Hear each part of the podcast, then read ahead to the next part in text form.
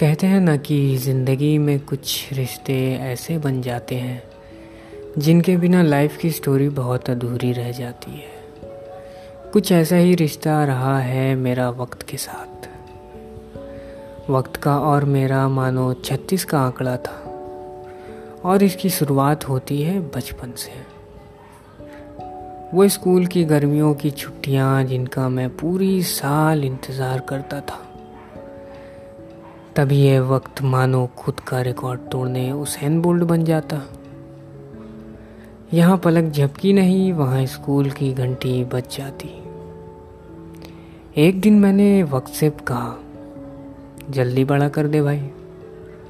तो वक्त ने कहा, बड़ा होने की इतनी भी क्या जल्दी है, ये बचपन फिर लौट कर नहीं आएगा। फिर अचानक वक्त ने मारी पलटी, पापा की तबीयत बिगड़ी। उन्होंने मुझे बुलाया और कहा कि बेटा, बिजनेस की तुम्हारी ज़रूरत है। फिर क्या, सुबह कॉलेज, कॉलेज से सीधे फैक्ट्री। एक दिन सर पे सहरा बन गया और मैं एक और रिश्ते की घोड़ी चढ़ गया। उस दिन से मैंने अपनी मेहनत को 4th गियर में डाल दिया। कहते हैं ना कि ऊपर वाला अगर मेहरबान होता है तो छप्पड़ फाड़ के देता है। कुछ ऐसा ही हुआ मेरे साथ। वक्त क्या है?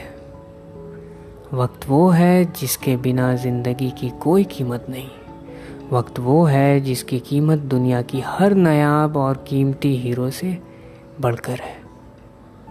वक्त